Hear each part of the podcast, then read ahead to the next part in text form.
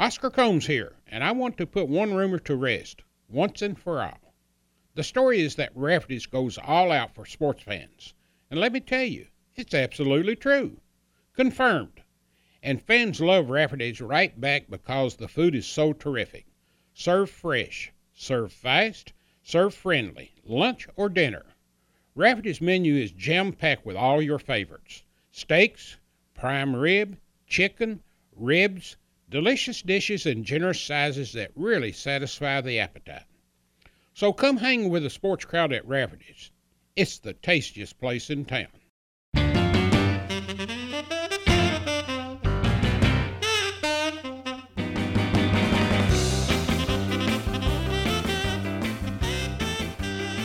Welcome to Conversations with Oscar Combs, presented by Rafferty's and Double Dogs. Episode 61, Part 1, features Jerry Hale.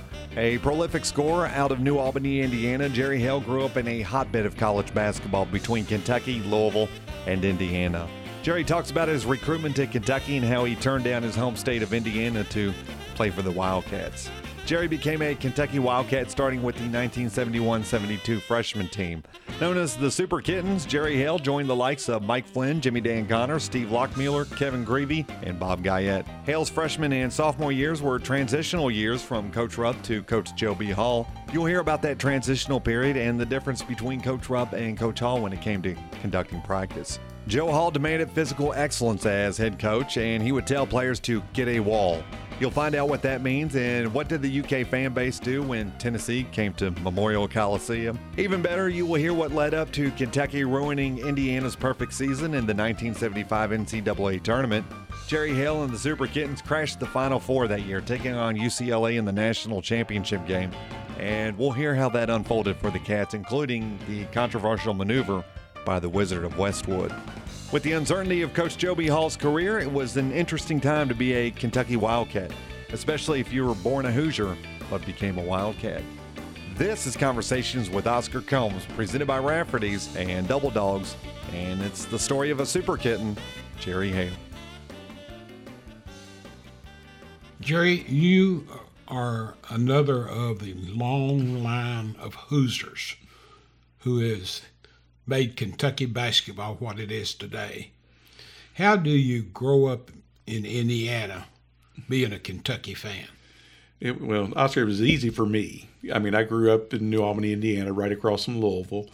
Uh, my dad was from Litchfield, Kentucky, but uh, grew up in Louisville and worked in Louisville uh, before he was married to my mom. And uh, so he listened to Kentucky basketball all his life, and and uh, so we would listen to uh, you know Claude Sullivan and, and Cawood, uh, all the all the ball games on the radio. So kind of grew up and, and being in Southern Indiana. I mean, we you know WHAS on in Louisville. You know they carried all UK's game. I didn't hear much about IU or any of the other schools even growing up there. What was what was it like growing up? Uh, brothers, sisters uh, had one brother, an older brother, Joe Hale, and and uh, he's four years older than I am, and uh, didn't play basketball, wasn't involved in athletics that much, was kind of more involved in the arts. He was a he was a swimmer and diver in high school. Uh, went to Hanover College and uh, uh, went to school there, and, and I worked at Hanover's basketball camp.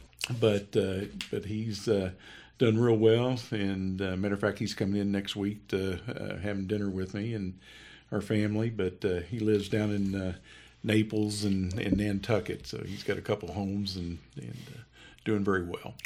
What kind of a high school career did you have, and were you more than just a basketball player? Were you a multi-sport multi athlete? multi-sport starting out. Uh, in um, matter of fact, I mean, uh, played baseball, ran cross country, ran track. Uh, was going to play football, but uh, where with me growing up in Southern Indiana, uh, kind of starting in, in grade school to kind of really go back far. Uh, went to Lafayette uh, grade school and, and I started playing on the varsity in the second grade. And they gave me a jersey. It was number 92. And I always kind of thought about Oertel's 92 there in Louisville. but, uh, but it was a guy named Sherman Hazlett's jersey. It had to be the same colors of our, our grade school. And, but he happened to be six six. So here I'm in the second grade. So they pin up the, the jersey so I can wear it. It, it just engulfed me. But anyway, but I played for all you know. Uh, for four years on, on the on the so-called varsity sixth, fifth and sixth grade team, and then went to Scribner, which is in New Albany, and we had a real good um, seventh and eighth grade team.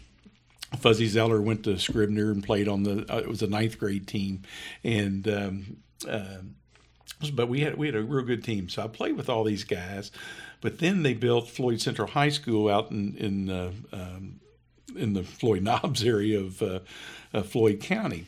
But here I was, played with these guys all my life in, in downtown, and I had to go to the new school because the rule in Indiana was if you if you were uh, going to be a junior or senior, you can continue to go to New Albany High School, but if you were going starting out in the new uh, as a freshman or sophomore, you had to go to the new school. So my dad um, petitioned the Indiana High School Athletic Association to see if I could go to New Albany and I was kind of getting recruited by Joe Hinton, the high school coach at Floyd Central, and then Jim Morris at New Albany was kind of recruiting me, and you know, when in the eighth grade to try to get me to go to their school. But I mean, it, it was out of our hands.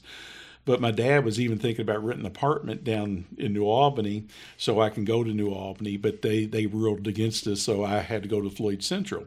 It turned out to be a blessing, but uh, uh, but we started out, like I said, I mean, I started out doing a, a lot of multiple sports at the end. And but I was going to play football if I went to New Albany. But I remember seeing their quarterback getting, uh, and I played quarterback and linebacker, but the quarterback passed the ball or, or handed off, went around, somebody hit him, they tore up his knee, and that's when I quit playing football at that time. Uh, but I'd played in junior high school, and and uh, what was what was high school basketball like in Indiana? It was great. I mean, it, it was you know when you when you see Hoosiers epic uh, classic movie. That, that's what we were. That that was kind of our storyline uh, through my high school career. We played some of the teams that are in the movie. When you see Oolitic in the Hoosier movie, we played Oolitic. Now they beat us 60 points my freshman year, but and you're talking about little old gyms that you know didn't have heat in some of them. You dressed in a, in a classroom. I mean, it was pretty uh, remote in some areas, but uh, but your your whole community was involved in in the basketball, and that's what makes it special. Were there larger gyms by, as you went through, or did they come later? They they came a little bit later, but I mean, New Albany seated about three thirty five hundred. Ours seated about twenty five hundred, being a new gym. Uh, I mean, when Floyd Central was built, it was kind of a state of an art uh, school. I mean, it had carpet throughout. We had a planetarium. We had an indoor swimming pool. I mean, it was it was it was a nice facility, and it still is uh, to this day. But uh, like Newcastle with ten thousand seats. Uh, when we went to this, um, played in the regionals in in um, Seymour, there, there's just eight thousand seats, and I'll kind of get into that a little bit later. But uh, Jasper was, uh, or Hunting, Hunting, Huntington, Indiana was about four or five thousand. So there's some good size, uh, you know, gymnasiums you were following Kentucky basketball. Did you follow IU or Louisville, either one, or Purdue or Louisville Notre a little Dame? bit, just because of being across the river. Um, IU, I really didn't. Um, I remember the Van, Van Arsdales and so forth, but Butch Beard and, and Henry Bacon and Wes Unseld, uh, my dad and I would go over there so we could watch basketball. We'd go see maybe three or four games a year of U of L, and uh, being in the Missouri Valley at that time, you know, they they'd play Southern Illinois, Bradley, Tulsa, and uh, but uh, you know saw some saw some good good teams. Throughout the '60s, Kentucky always played either one or two games at Freedom Hall. Did you catch any of them? Uh, we went to the every every year went to the Notre Dame game and would go over to the practice as well. The day before. The day before, and there'd be ten thousand people there for the practice. at what point in high school did you seriously become interested in playing at the college level?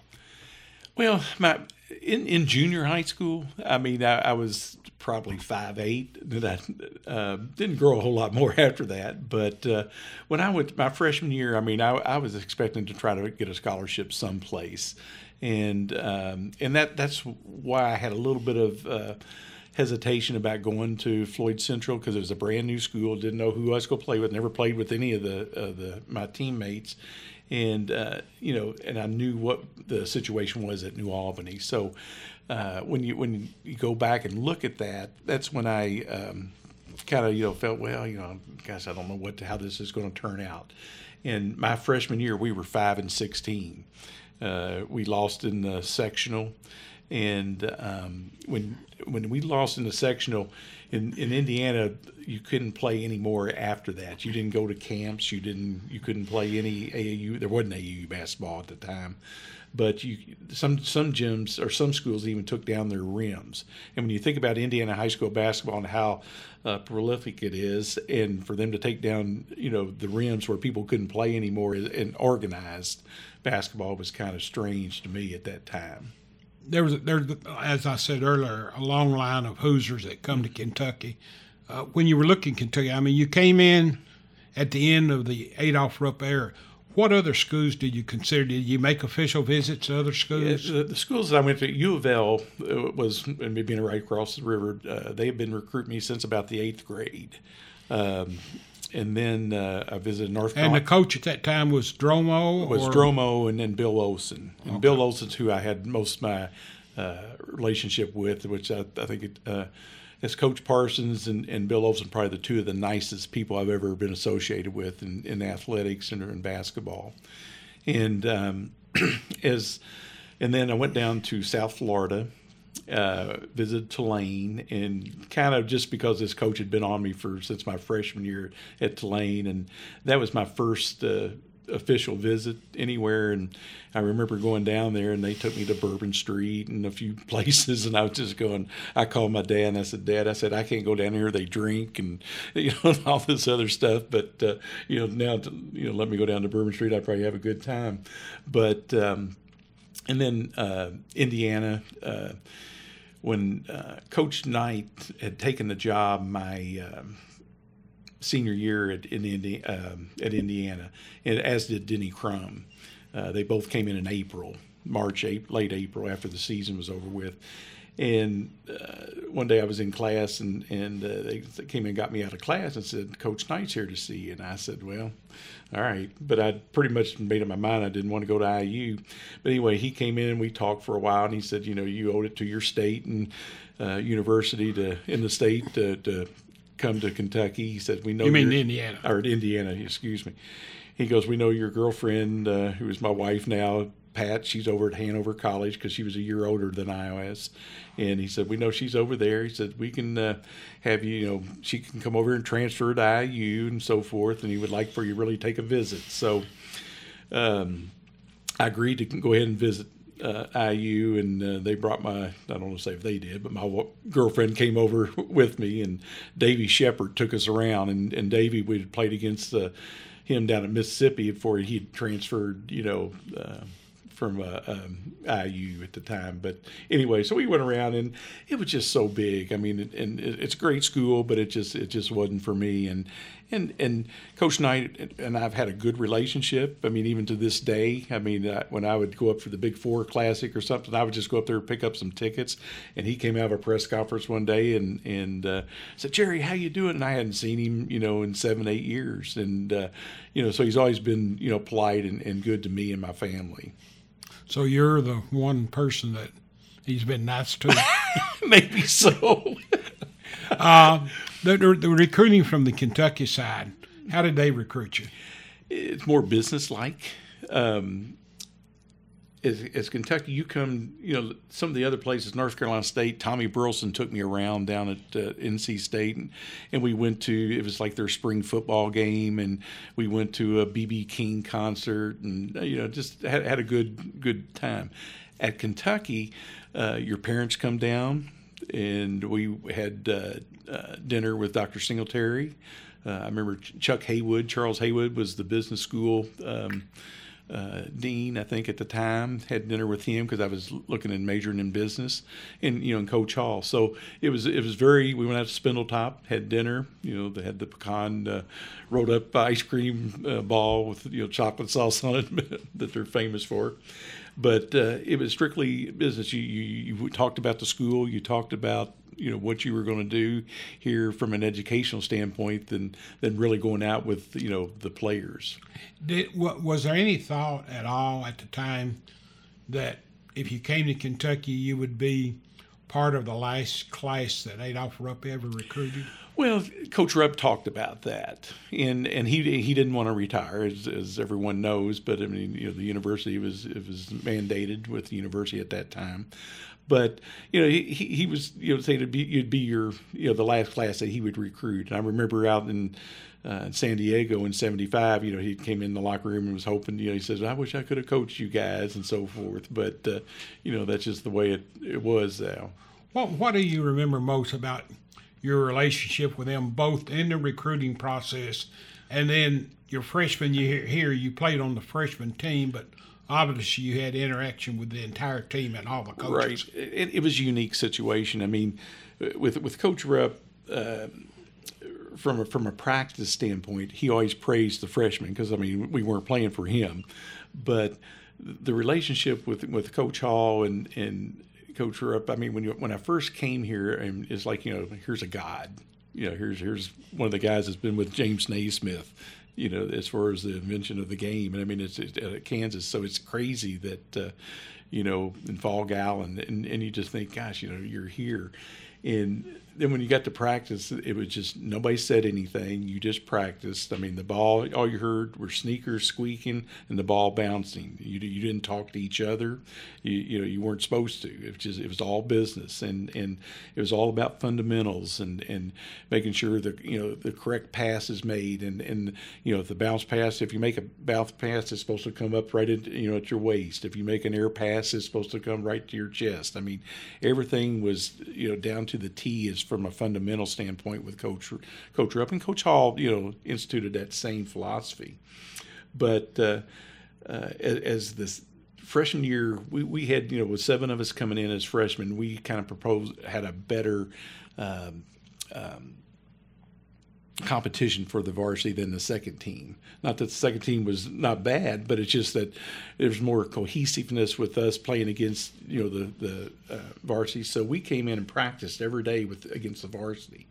So we didn't do anything wrong, and Coach. Of course, he he was using that to oh, oh, yeah. get on the varsity. Yeah, he he was he, he's he's no dummy. He these young freshmen coming here and they're eating your lunch. And well, the first time we played them in a scrimmage, they beat us 53 points. And I remember like Tom Parker when they ran 10 number 10 play, Parker came across the middle and just laid out Guyette. I mean, it just you know, here, here, welcome guys. And so as as the year went on, like I said, we'd practice two hours against the varsity, so we would either be you know playing defense or offense or whatever. And then we'd go back and, pr- and practice on our own with Coach Hall for two hours. So I mean, it made us better, but it also made the varsity better. Well, later on during the year, we were scrimmaging and we ended up beating the varsity. And then Coach Rupp says, "Put five more minutes on the on the clock." And as soon as they got ahead of us, he stopped practice. So he, I heard he, that story before. He, he didn't want them to mentally, you know, get beat by us. So you know, and and us coming in too, we were, you know, it was right after the Texas or the um, Kentucky Western game down in Georgia, mm-hmm.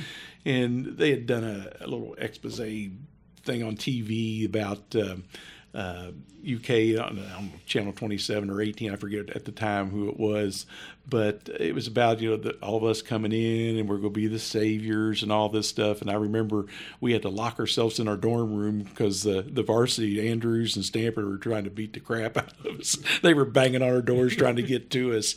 But uh, well, now you know you were known. You had a nickname back then, and I'll mention in a minute, but I just wondered, after all these years, I mean, is there anybody under 40 years old know what the super kittens was referred to? More than you think. And, it, and it's funny. It's it's uh, that's what y'all were known as. We were known as, as the Super Kittens, and you know there were some. Uh, Larry Frost did some drawing. I know it was on the uh, Cynthiana Democrat, and it had you know, pictures on there, and it's talking about Super Kittens. So you know, and, and being 22 and 0 our freshman year and ranked number one through basketball news, that, that kind of just helped elevate it. I mean, we, um, you know, we, we beat everybody. Uh, we averaged over 100 points a game our freshman year. We would play before the varsity. They end up uh, having and, us. And some of the guys that are fans at Memorial Coliseum would leave after their freshman game. After the freshman game, and then when we would go to other schools, they started doing the same thing as far as putting our game. Because we played 22 games then, so we would travel with the varsity and play. You know.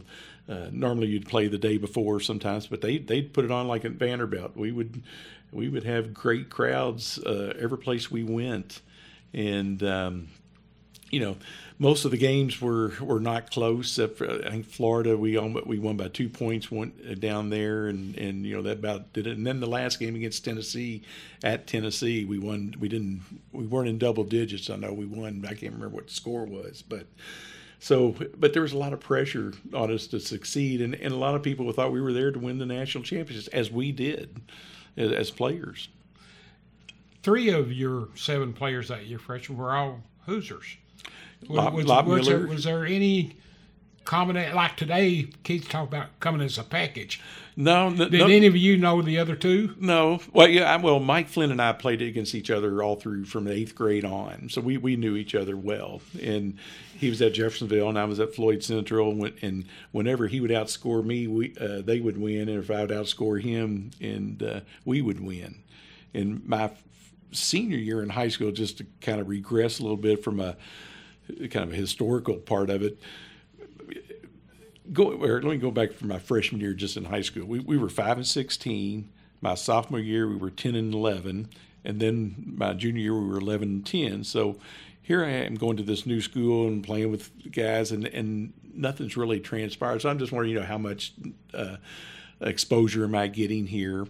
Uh, and, and it wasn't just about me, but we had we had a good nucleus team. But my senior year, we end up um, going to the state finals, and uh, but we had never won a sectional game, being a new school. And New Albany, who was the city school, they kept calling us, you know, Hicks and so forth, and, and country bumpkins and so.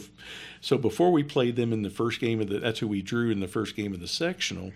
They were um, they brought a, a pig up and put it in our yard at the at the school, and started wearing. Uh, bib overalls and mocking Floyd Central. Well, we ended up beating them 84 to 80, and then turned around and started. All of our fans started wearing bib overalls. Stan Denny, who worked for the Courier Journal, uh, pinned a little uh, picture that said, uh, "It's a bird, it's a plane, it's a super hick." So it was this guy with a straw hat on, a, a straw sticking out of his mouth, and um, bib overalls on, and FC on his shirt. Well, they started making sweatshirts and T-shirts, and our and then the next game we played Jeffersonville, which was Mike Flynn. And so we ended up beating them 92 to 91. And I had 37, and I think Mike had 34. We both had four fouls, and he's up for Mr. Basketball, you know, that year, which he ended up winning. But we both ran into each other at mid court, and uh, they called him for blocking. So he was out of the game, and that was the end of his high school career. So uh, when you when you talk about Mike, we we've been uh, you know been playing against each other all that time. So, but you know, I knew after he had signed at Kentucky that you know what I was getting into because Jimmy Dan had signed as well. So I already had two guards, six three and six four, in front of me. I remember Randy Waddell at Pleasure Ridge Park. Uh, if he would have gone to Kentucky, I would have definitely probably gone to North Carolina State because that was my second choice. And and uh, you know they end up winning it in 1974 with David Thompson and Tommy Burleson and so forth. And that was Norm Sloan era. Norm Sloan, that's who recruited me down there. And uh, and they asked me after I finally told them I wasn't coming. They they asked me, they said, "Are, are you going to come?" And at first I said yes, and then I changed my mind. And um, and my parents got back for they were in Florida, and we talked some more. And, and they said, "Well, if we don't, we want to go out and recruit somebody else in Indiana." And then when I when I finally decided not to go, they ended up recruiting Monte Towe. And um, they just wanted somebody to throw the ball up high and be able to shoot from to get it. outside. That's right. What do you remember most about the end of your freshman year? Well, um, the one thing, I mean, the, the satisfaction we did accomplish of going undefeated. I mean, we, we felt playing against the varsity every day, like I say, really made us uh, a lot better players and, and helped us mature. And I think having freshman teams is great. I mean, I know the one and done now is it's, it's, it's the rules and that's the way it is, and and you have players that come in and, and the expectations for them to play right away is there, but everybody's not can't do that. I mean, what Cal recruits is a little different story, but but still, there's a lot of players that don't. I think they get frustrated. That's why you see a lot of the transfers after the one year because they want to go someplace and be an you know have an impact immediately, especially from a personal standpoint. But um, I think that you know having that freshman year really matured us and, and made us you know grow up fairly quick. Well, there were three components to the end of that year. One, the Super Kittens and your undefeated run. You had Rupp's last game, mm. and then you had the team itself and the fans concerned about what's going to happen now because there was a division among the fans. Some old liners that wanted to let Rupp stay, and some of the coaches that were loyal. Then there were co- there were I mean some of the players, mm. and then some of the players were caught between the past and the future. Of course, they didn't know what the future is going to hold, but I'm just wondering, did immediately after they finally decided that Coach Rupp had to retire, uh, what was the feeling like among the players that were coming back the next year, the freshmen, sophomores, and juniors? I think, I mean, it, it was excitement. I mean, because there there was a change. I mean, there's a sadness about Coach Rupp, you know, not being there. I mean, I think you know with Jim Andrews and Larry Stamper, uh, Bob McCown, Stan Key, those group. I mean, some of those guys. I mean, Stan wasn't there, but Bob McCown was back. You know, they were. Um, kind of sad to see Coach Rupp go. I mean, because they didn't know how, you know, especially Jim didn't know how he was going to be used with Coach Hall. Uh, Coach Hall did. We were in the same offense that, that Coach Rupp did. It's just that we ran it out of a one-three-one set instead of a two-guard set. Everything seemed, was the same. Seems like when you have a change like that, there's always some of the players is ready for a change. Maybe they've not been played as much as they think they should have been. And then there's other players who are in sync with getting the time these other players are not getting. And they're concerned about, well, you know, am I going to get as good a treatment with the next coach as the previous? And we've interviewed two or three of those guys like that, and they were they were very honest and respectful of the time that maybe I benefited or you know maybe maybe I didn't benefit, and how much did that affect the mindset? Because Joe went in with a pretty big cross on his back that if he didn't win immediately, particularly with the super kids, uh, people still not realistic that just because you're sophomores doesn't mean you're seniors.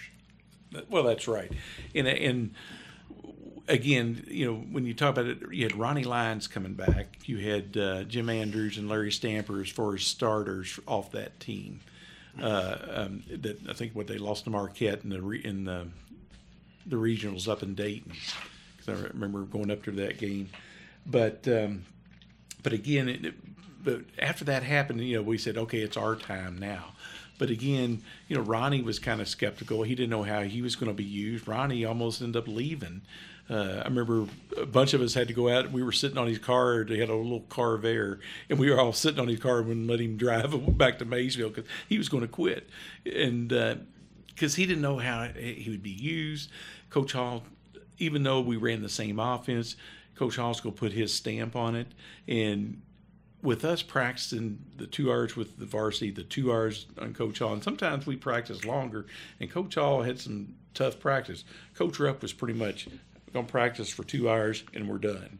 And Coach Hall would put five more minutes, ten more minutes, and we'd go and go until we get it right. Was it Coach Hall or Coach Rupp that instilled the penalty of getting walls? Coach Hall.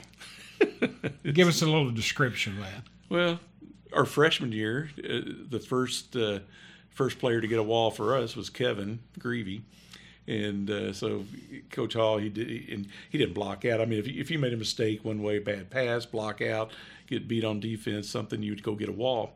Well, Kevin goes up and gets the wall, but he goes up and touches the first little concourse at. at uh, now, at explain Coliseum. what getting a wall was. Well, getting the wall, the technical side of it was go all the way to the very top. That's running steps. Running the steps up the steps to the very top and touching the wall and coming back down. Well, Kevin ran up and just touched the first concourse wall and came back down. He's standing right next to Coach Hall, and he goes, "Where, where you been? He goes, I got a wall. He goes, I mean the top one. So he had to go, you know, go do another one. But sometimes we had to run and get five walls, and it wasn't a thing you wanted to do. You you start off that year, and I remember as some of the old line fans were they were going to make it tough. Yeah. And then right out of the gate, uh, Kentucky loses three of the first four games. They're one and three. Well, let's start it this way. We won our first game under Coach Hall. we went to Michigan State. Andrews had just had some surgery over the summer. To his toes were curled up underneath it, and he had them where they they broke all of his toes and straightened them out. But it was real painful for him to play with them the way they were. Well, you know, Jim had just great talent as, as a great shooter, good rebounder, and just could jump out of the gym. But uh, and I remember Happy Harrison, and I can't think of some of the other guys that played for Michigan State. But we went up there and we ended up beating them, and they were they had a pretty decent team. So we were pretty cocky at that point. You know, we came back, and then we come back, we get beat by Iowa, Indiana, and um, can't think North Carolina. North Carolina. Yeah, not bad teams, but uh, uh, but then we were one and three, and and and all the pressure started coming down on Coach Hall at that time. When you talk about people having, you know, crosses on his back, I mean they they were they were questioning, you know, what kind of coach was he? He got all this talent, and you you're not winning. And, and, and it pretty much was a season up until February the fifth. I mean, uh, you get you had one four game winning streak, and then other than that, you never had more than a two game winning streak. Mm. But at the end of the year, you ended up on a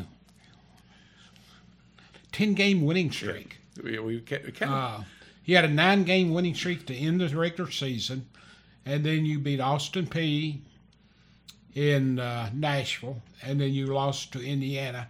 And even in the Austin Peay game, you lost 106 to 100 in overtime. Fly but Williams. I started to say that even ended up being uh, a connection to the future Kentucky basketball. Leonard Hamilton. That's Leonard right. Hamilton recruited him there. That's right. And I remember when Joe finally hired Leonard, which was in the summer of '74. Right. That he had bumped into Lake Kelly, mm-hmm. old Kentucky boy, and said, "Lake, I need to replace a coach, because uh, I think it was." Uh, Lynn Nance that left at that time. Lynn, Nance, yeah. No, well, no, Lynn was still there. He was okay. there. Um, what was the other guy that was there at the uh, time? See, well, we had Coach Parsons, Lynn Nance, and Leonard, and Coach Hall with his coaching staff at that time. Yeah, but who, who uh, did TL Plain was he? He was here. Yeah, it's TL. It's TL. It might have been, yeah. I think so. But anyway, he asked. Uh, he asked uh, Lake, you know, you know anybody? And he said, I got just a guy. Mm. And he had just quit at Austin Peay. Spin his wheel, couldn't get a better job, and he was going to be a sales rep for the Reynolds Metals Company in Tennessee. And he says, You ought to talk to Leonard Hamilton. And he said, Now, if you hire him, he'll get the job done. And he said, Well, how do you know he can recruit at Kentucky? And he said, Well, you know Fly Williams? He signed him and he'd never been to the state of Tennessee. That's right. and going, going back, and regress a little bit back on that game we always stayed at the Holiday Inn right outside the Memorial Coliseum in Nashville, and Ronnie Lyons, who was my roommate for two years, we were we went over and we dressed in our rooms and then went over to the game, and uh, and like I say, we won in overtime, 106 to 100. And you know they had that old chant, you know, "Open the fly, let's go pee." It was the you know the Austin Peay's chant, yeah. "Open the fly, Williams." But we came back to our hotel room, we'd gotten robbed, and they found out it was an inside job, but they, they stole like my pants were like 34 inch inseam, Ronnie's sport coat, which was Ronnie was five nine. So I mean, you know, they just they but they took jewelry, they took all kind of stuff, some money and stuff. But anyway, that, that was kind of just funny. We come back and we had a lot of stuff gone, but. Uh, but when Leonard was was uh, hired by Coach Hall, I mean that that was a great move. Leonard was not much our our senior year when we were 21 years old. Leonard was what 23 or 24 i mean he was close to our age at that time. He wasn't very old. At the end of that year winning those last nine games mm-hmm. given the fact the next year you suffered through of one of only two non-winning seasons kentucky. Rupp had won at 13-13 and you all were 13 had you not beaten Tennessee, the last game of the season, which gave you the SEC ticket to the NCAA. You won the league title by beating Tennessee at the Coliseum. Right.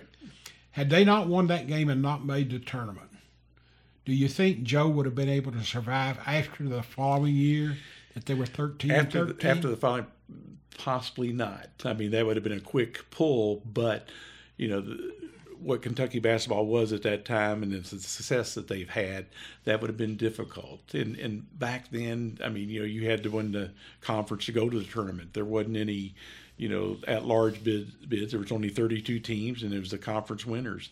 And uh, it came down to that game at at the Coliseum, and uh, you know. And speaking of the millennials again, some people like to boast, unlike Indiana in 12, uh, we don't rush the floor, we don't storm the court. I had a different memory of that Tennessee game that night when you won. Well, it was crazy, and and the one thing about it, when we uh, went over to the game, like we, we were lived in Holmes Hall there on the corner of Limestone and and Champ, Avenue Champions. When we would walk over to the Coliseum, they would be wrapped around the Coliseum. I mean, three and four deep. And I remember Mrs. Singletary, you know, passing out sandwiches and stuff and things to them, and, and people were patting you on the back and so forth. So it, it was just, you know, it was rabid. I mean, uh, fans. But and afterwards, like you say, they're able to you know to storm the floor and you know we win and and go into the NCAA, which you know is uh, is always the goal at Kentucky, and not only to go but to win it. I think that probably was one of the days that the school cafeterias had sort of gotten into the spirit throughout the 60s that when Tennessee come to town, they'd take all overwrapping oranges. They would serve oranges every time, and, and going back to my freshman year. Um, I remember we played Tennessee the night before, and they served oranges in the cafeteria. And um, I remember we were the, the freshmen were all sitting underneath the basket. And it was a, it was an afternoon, like a noon game, and TV game. And as soon as the Tennessee came out on their unicycle, spinning the the ball. Now, it might have been Steve Flynn because they recruited Mike Flynn's brother Steve to go to Tennessee to hoping to get Mike. But uh, I think he stayed on there one more year. But he was one of the guys that had to ride the unicycle, I think. But anyway, as this guy's now, riding, explain to some of our listeners. They hear you say unicycle. They may not know what you're talking well, about. Tennessee was This is Ray Mears. this is Ray Mears, and and they had their. I mean, we had our blue and white striped pants, which my son still wears today. You know, I'll, I'll tell that story down the road. But uh, um, Tennessee had their orange and white striped pants on, and they come out uh, in their initial warm up. A guy riding a unicycle, spinning a basketball on his finger, and they were he goes around the the gym, and then he goes in and shoots a layup, and then they start their warm up. Well, as soon as they come out and this guy goes, that all of a sudden here comes oranges from everywhere on the floor. I mean, it's just bombarding them.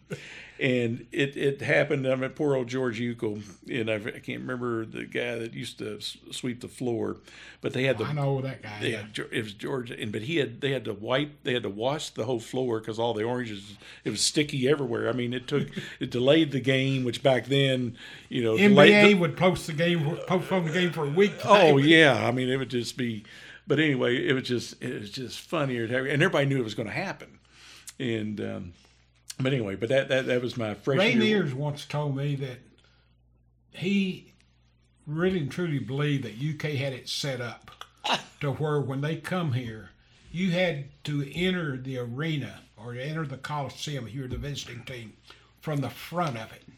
And you had to walk all the oh, way up in front of the student section and turn right and come back underneath for the visiting dressing room. And he said they would try to beat the students. he knew they would let the students in at three thirty, so he'd try to get here by three. And he said when he get there by three, they were already in. Yeah, so I, we didn't see that, but uh, I, I I have a hard time believing Kentucky would do something like that. But you know, other schools, I mean, they they do everything to try to disrupt us. The uh, the end of that season, you come back in 73, 74. And everybody's really expecting big things then because the Super Kings are now juniors. And everything's wrong, but they're missing a big man. They're missing Jim Andrews. We lost Jim. Uh, that's A year later, suddenly people are saying, oh, oh, Jim was pretty good. You know, so you struggle and struggle and struggle. We we struggled and and it snowballed. and uh, as you mentioned, we went 13 and 13, and and we as we were uh, going through that year, I mean, we, we again we lost three games right there in, at the beginning of the year. Same group of people, uh, Indiana, Notre Dame, or well, lost Notre Dame too. I think Kansas, Indiana, North Can, Carolina. Yeah, I mean, you think about those three schools, but still, that's what that, those are the games you look forward to playing. I mean, that that's what I miss about watching Kentucky today. Yeah, you get to Kansas is coming in this coming year, but uh, to play North Carolina, to play Indiana, to play Notre Dame, to play Kansas. I mean, you, you look forward to going to Allen Fieldhouse and playing. Looking forward to them to come to, to the Memorial Coliseum at that time. You you ended the season with losing four of your last five games. Yeah, they got a little ugly. Got a little bit ugly. Yeah. But then during the off season, during the between your junior and senior year, Joe took you guys on a fairly long exhibition tour. Right, little, little short little trip, yeah. N- nice little trip.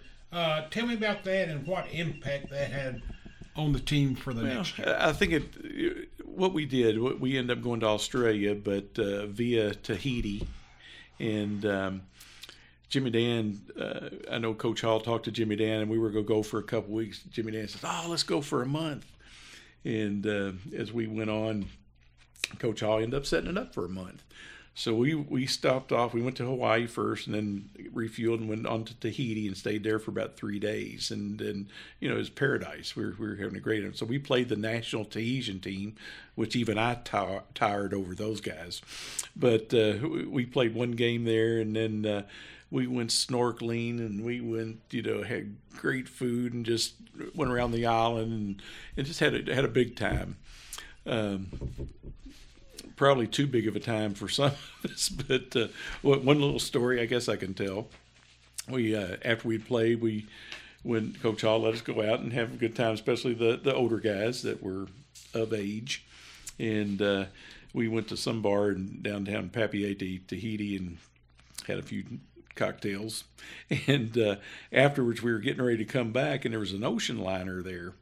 And Grevey, Grevey goes, gets a smart idea. Let's go on the ocean liner. So we sneak on there, and then we said we're gonna we're gonna leave. And Kevin met some people there, some young ladies, and was talking. And, and so we end up Jimmy Dan and Grevey and Flynn and I left, and and Lochmueller, and, and well not Lock wasn't with us. I'm sorry, but we came back and went back to our rooms. Well, Grevey didn't do it he ended up falling asleep on the boat. Well, the boat left for London the next day.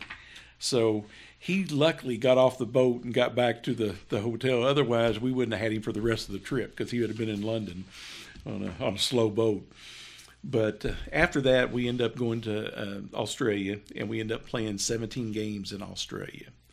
And uh, we started out in. in um, Lost your first one.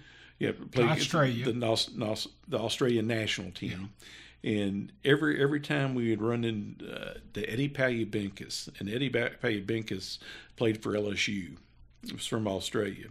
But uh, we we'd end up in Sydney. We'd end up seeing Eddie. We'd go to Melbourne. We'd see Eddie. You know, he just, he was playing for everybody, all the club teams and the national teams as well. But uh, but we had we had a great trip. We were billeted out in people's homes, so we kind of uh, we weren't stuck in hotels. We were able to get out and, and see the countryside and so forth. And it, it was a real a great experience. Except after two weeks, Flynn or Guy or um, Jimmy Dan wanted to leave. He goes, "This is too much." He wanted to go back home. And Coach Hall, I remember saying something. He said, "You're the one who wanted to stay a month. You know, we're to stay the whole month." He said, "Nobody's going home." So anyway, but it but it helped us as a team. I think you know kind of get together and bond. I think I don't. That was the only game I think we did lose. We were like sixteen and one, or, or maybe I think it's fifteen two. I think it might have been another one, but um, but anyway, but it, it was good for us to kind of be together as as as a team, and I mean, even though we knew each other well, especially the the freshmen that came in in 71, 72, mm-hmm. as we're still close, you know you you end up the 73 74 season your trip in australia and you come back it's now Fisher cut bait. Mm-hmm. Super Kittens are seniors. You only lose three players, three scholarship players off that 74 team Ronnie Lyons, Rick Drewitz, Ray Edelman. Plus, Picked up some decent players after that, though. you picked up four or five players coming in Givens and Lee from here in the city, Robey and Phillips, the Twin Towers, um, Danny Hall. Danny Betsy, Hall. Betsy Layne. from Betsy Layne, and you start out the season, and pretty much the families is, hey, if you don't get it done, you guys can take the coach with you.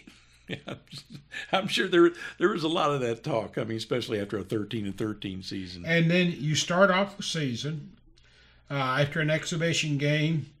Uh, you beat Northwestern 97 to 70. You beat Miami 80 to 73 in a game that you looked like you were looking forward to the next game. But you know, one thing about Miami, Ohio, if you look back to the history of Miami, Ohio with Kentucky, Kentucky never did. I wouldn't say beat them convincingly. They they always struggled with Miami, Ohio. I mean, they, they always played us. Well, that was a good excuse for you at the time, at least. I'm trying. But the next game, you go to Indiana. You lose 98 to 74. It was close. You tell time. me, you tell me what happened that night, how you remember it from beginning to end. Well, they kicked. Because this is your last time to go to Indiana too. To they, they kicked our butt pretty good. I mean, uh, Kent Benson, uh, you know, had a, a big game against our, our young freshmen, you know, big guys. Uh, I think they learned a lesson that game. Um, but they, they pretty much just like I say, they just took it took it to us. And uh, as you well know, there you know there's a little incident that happened in that game that uh, Coach Really? Coach Hall and Coach Knight kind of became unfriendly, and I happened to be involved in the play. Um, I was driving down the, to the end of the bas- uh, other end of the floor, and the game was out of hand, big time. And Steve Alford, a guard from Indiana, we collided, and uh, they called him for blocking. And Coach Knight just raised holy hell at, at midcourt, and Coach Hall went over to him and said something to Bobby about, you know, come on, you're up 20 something points, you know. And, and then when Coach Hall turned around, Knight uh, just, I mean, it wasn't a tap on the head, smacked him on the back of the head.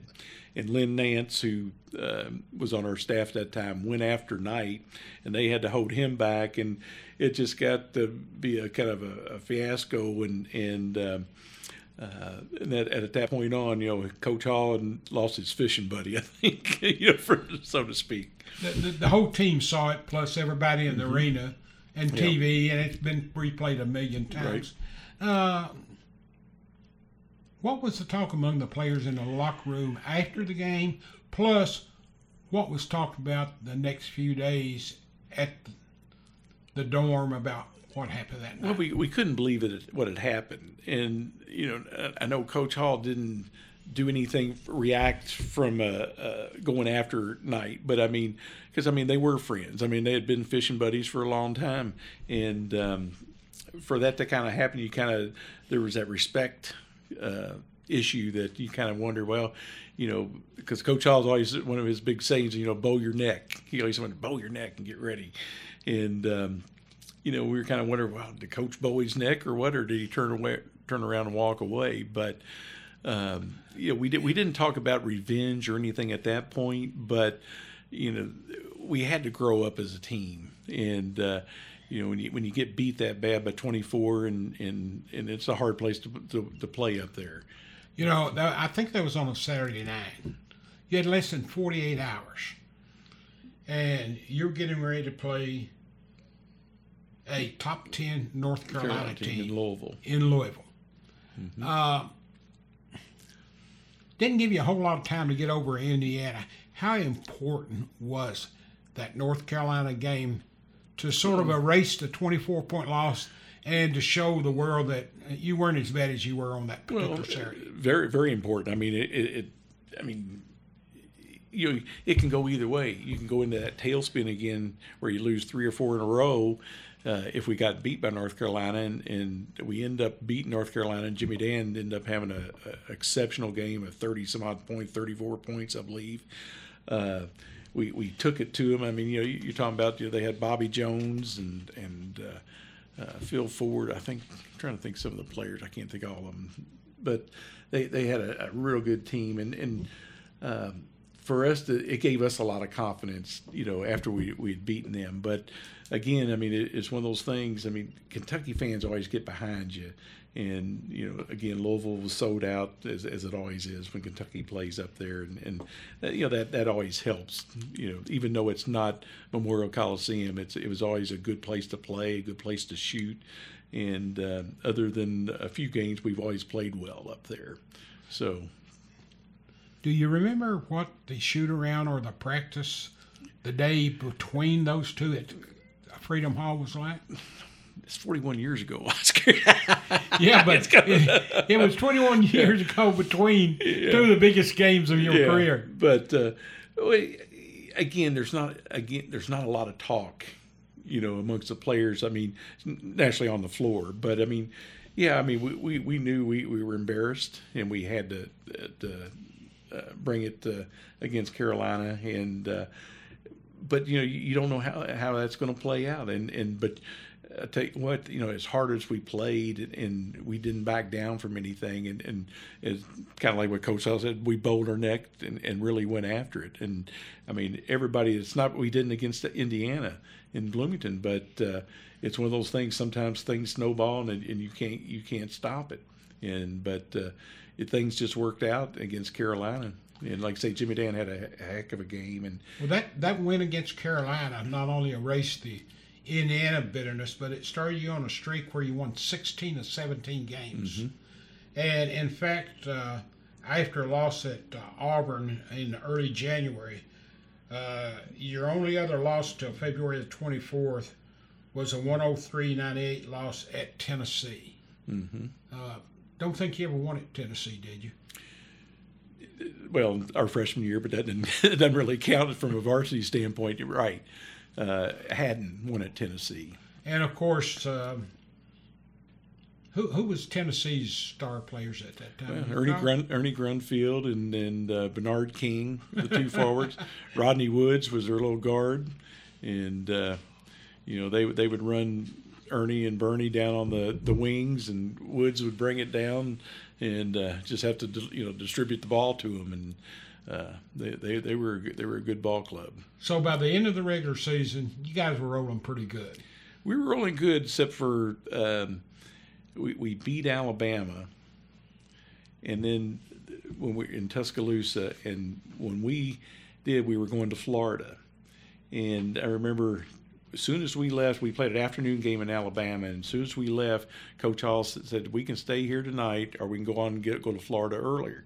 So we we chartered uh, Southern Airways back then, so we had our plane. So we uh, we said let's let's go to uh, Florida. So we left, and the Holiday Inn hotel that we were staying at got hit by a tornado and demolished a lot of it and we were all went down to Florida. So we're laying around the pool. Coach Hall's laughing. We're playing cards. Like some of them got suntan. Got, got, a, got a little sunburn, and I remember Cawood saying, you know, if, if this is on TV, you know, he said these guys are, are are not embarrassed. I mean, they're a little sunburned. You know, they're all red. So, and then we go down there, and we had just taken number one in the conference at that time, and then we go down there and get beat. So, it, that kind of readjusted our attitude a little bit. Uh, we got to stay focused all the time.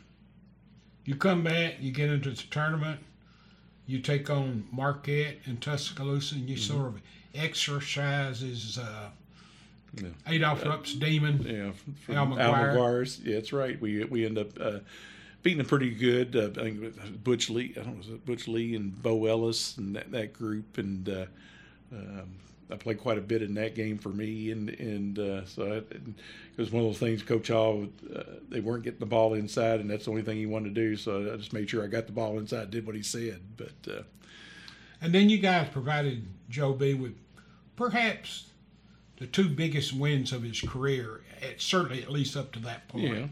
You play Indiana in Dayton, and At Central Michigan first, Central Michigan first, uh, which had a guy by the name of Dan ran Roundfield. yes, played a few years in the NBA. Yeah, Detroit. And, and and they were probably a Cinderella team, probably a team that nobody took for granted, but a very good MAC team. good, good team. Very Good good, team. Yeah. You beat them and you take on Indiana. And Scott May had broke his arm, took the cast off, has played his first game, undefeated, going for an undefeated season. And I, I would I would have to say, at least among the Kentucky fans that were alive at that time, it's still the biggest game in their memory. You hear that a lot. But, you know, starting out with that game from going back to the day before, you know, CBS was doing the games on, on TV, and, and uh, Jerry Lucas was the um, commentator, one of the color men for the broadcast. And Coach Hall closed practice wouldn't let anybody in, including Lucas, who was good friends with Coach Knight, who played together at Ohio State. And um, so that kind of rubbed Lucas the wrong way. But in that practice, we had one of the most knockdown, drag out practices we ever had. And what Coach Hall asked us to do, he says, All right, he says, when Steve Green comes down and uh, puts that little pick on underneath basket, he says, Guy, I want you to lay him out. And and the reason for that was that uh, you know Indiana's uh, motion offense. They they come in and they, they sit there and drop a shoulder in you, and then you, you, you kind of turn to the side, and then then you get another shoulder on the next pick, and before long, after two or three picks, you know you, the guy's open.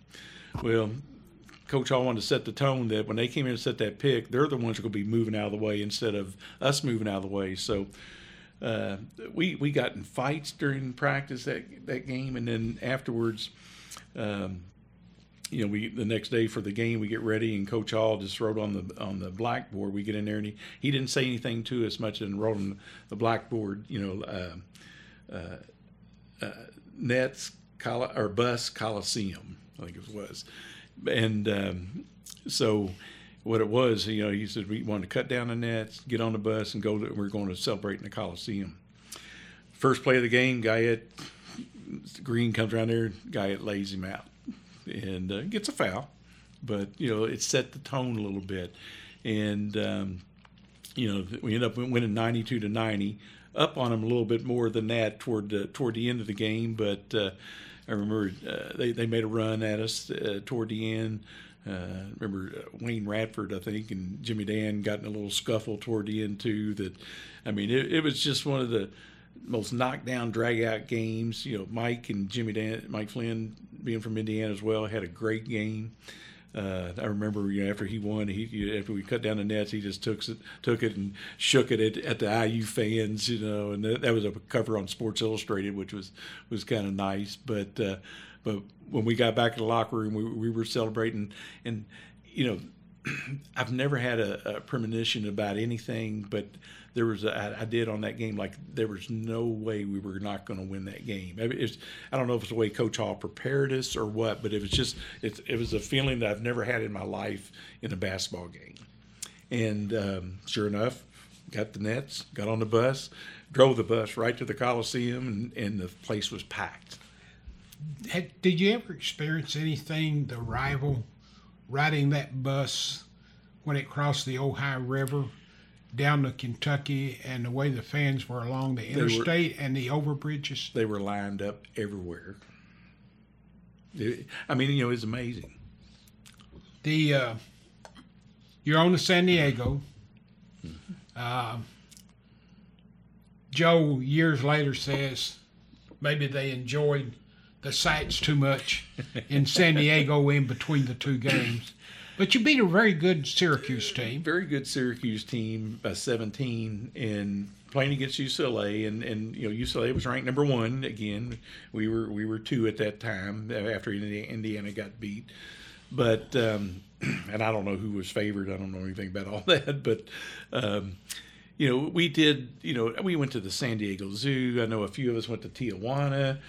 And, and uh, so we did have some freedom, but there wasn't anything that went on that, you know, would have affected the game. But maybe you know when you look back and you think about it being focused and being ready to play, maybe we weren't. I don't know. But you know we got beat by seven points. You know, ninety two to eighty five. Uh, same, same. I always tell Dampier same amount they got beat by Texas Western. You know, they got beat seventy-two to sixty-five, but that's seven points, kept two national champions away from Kentucky. But, um, but you know, we, we did we, we played well. Kevin had thirty-five points, I think, a great game. Uh, Ralph Drollinger had a big game against our, our, our big guys. Our big guys didn't uh, come to play great. They, they did okay. Um, I know Jack and, and James. I mean, they played you know well, but not not not great. How, But the, how big a effect did Coach Wooden's announcement before the game that this was going to be his last game? you think- know, you got to play the game. I mean, granted, it's it's a thing that you think that we're in San Diego, in the backyard of UCLA. You know how they're going to you know lose that game. You don't you don't think that's going to happen. But I, you you went out there once the thing the ball was thrown up. I mean the game you had to play the game. Uh, some other variables happen in there when you look at uh, uh, a big big time play that uh, when David Meyers ran into Kevin and uh, and, and they called blocking. Wooden comes all the way out on the floor, just raising, you know, Kane. They don't call a technical on him. They don't, they, but they, but Kevin ends up. Uh, well, there, there was a technical, but I, it, I don't know if it was on, but they didn't. Um, I don't know who that if it's on Meyers or, or Wooden, but Technicals on Meyers. yeah, but they come in. Kevin missed both free throws, and we missed the, the the technicals. We get the ball out of bounds, lose it, and they go down and score. So you got a six, well, an eight point play basically. Six points that we didn't, four that we didn't get on free throws, two we didn't uh, convert on the on the inbound play, and they go down and score, and then we end up losing by seven. But that that's when kind of that turnaround happened, and and you know, unfortunately, we you know we didn't win, but you know they always say that you know they, they were not going to you know kick Wooden out of that game or give him a technical or do anything to keep him from losing that game. But again, we played the game. You got it. That, that's where that's where we lost it. it it's kind of like that EF Hutton what if. You could always go do all the what ifs you you want to in a lot of games, but uh, you got to play them. For you personally and for the other seniors, uh, you, you sort of you you were burdened with two things at the same time. There, number one, you just lost the national championship, and number two is the last night you were ever going to wear the blue and white. Tell me about the locker room. Well, uh, very hurt. You know, disappointed that we let the fans down. Because I mean, we we we felt we were going to win the national championship. I mean, you know, especially after the Indiana game. I mean, you you, you felt confident that you know you, you know you have the opportunity to, but you still you got to perform. But uh, but uh, there, there was a lot of tears. It, it's that not being together, you know, where you came in with with a, a mission to win a national championship or two. You were thinking that you were that good. Um, but you know, again, as we talked earlier, I mean, there's a lot of variables that go into winning a national championship. It's not easy. It takes a lot of luck, a lot of uh, uh, uh, takes skill too. You got to have good talent, but still, you got to ha- have some luck. But it, it was disappointing, and, and when we came back to Lexington, I mean, there was there was a little ton of people at the airport. There was a ton of people uh, of support. Felt that Kentucky's back on the map from a from a basketball standpoint uh, that was that was encouraging. We and we ended up doing some barnstorming tours after that. Uh, the the five of us as uh, seniors and went around the state, played 17 games, and every place we went. I mean, Owensboro, we had seven or six thousand people. You know, filled the whole arena up down there in That may Owensboro. have that may have been up to that time the biggest barn, barnstorming tour of any Kentucky team. was the first one that been that happened in a long, long, long time, and unfortunately, Cliff Hagan, athletic director at the time, he said, "If any of you guys do this, he said, if y'all don't graduate, you know, don't come back to school." He was they didn't want us to do this, but it was an opportunity for us, and, and we did that and, with Marathon Oil at the time, and um, it, it, was a great great opportunity to get around the state and see a lot of people and really see the admiration that was out there that had come back to Kentucky basketball, especially after a 13 and 13 year, and and for Coach Hall as well. I mean, he was not involved in it naturally, but. Uh,